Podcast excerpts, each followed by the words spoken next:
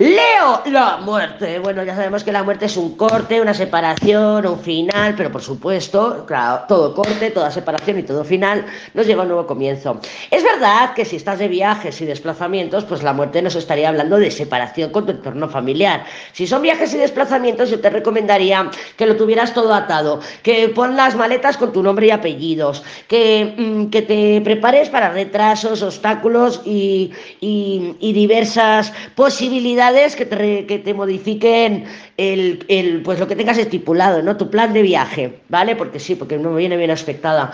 Pero si es, por ejemplo, en lo emocional, separación de tu entorno familiar, que no sea por viaje, pero mira, mi pareja se ha ido, mira, estamos en mala, en mala, mala onda ahora, estamos discutiendo, conflictos y tal, y no sé qué. También puedes verte un poco estos días un poco angustiada, angustiado, porque no hay claridad. También te puedas sentir un poquito atacada, atacado, que quieras levantar tu coraza, que quieras levantar tu, tu fortaleza tú de, son medidas defensivas de alguna manera. Y también yo te diría que no te fíes ni de lo que ves ni de lo que escuchas, no te confíes de tu entorno. Por supuesto, ya sabemos que las cartas hablan en varias direcciones, o sea que no tiene por qué estar pasándote a ti. A lo mejor eres tú la tramposa, a lo mejor eres tú la tramposa y la que está pensando aquí maquiavélicamente en hacer una puñalada trapera a otra persona.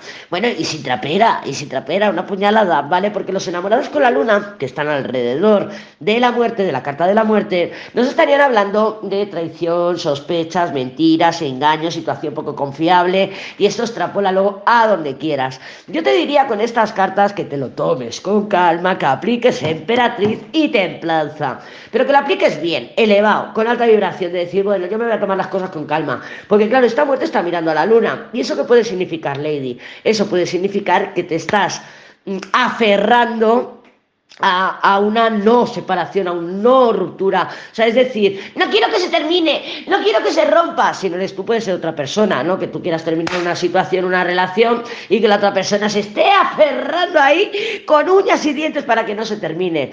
Estos son cartas de estoy estirando la arruga.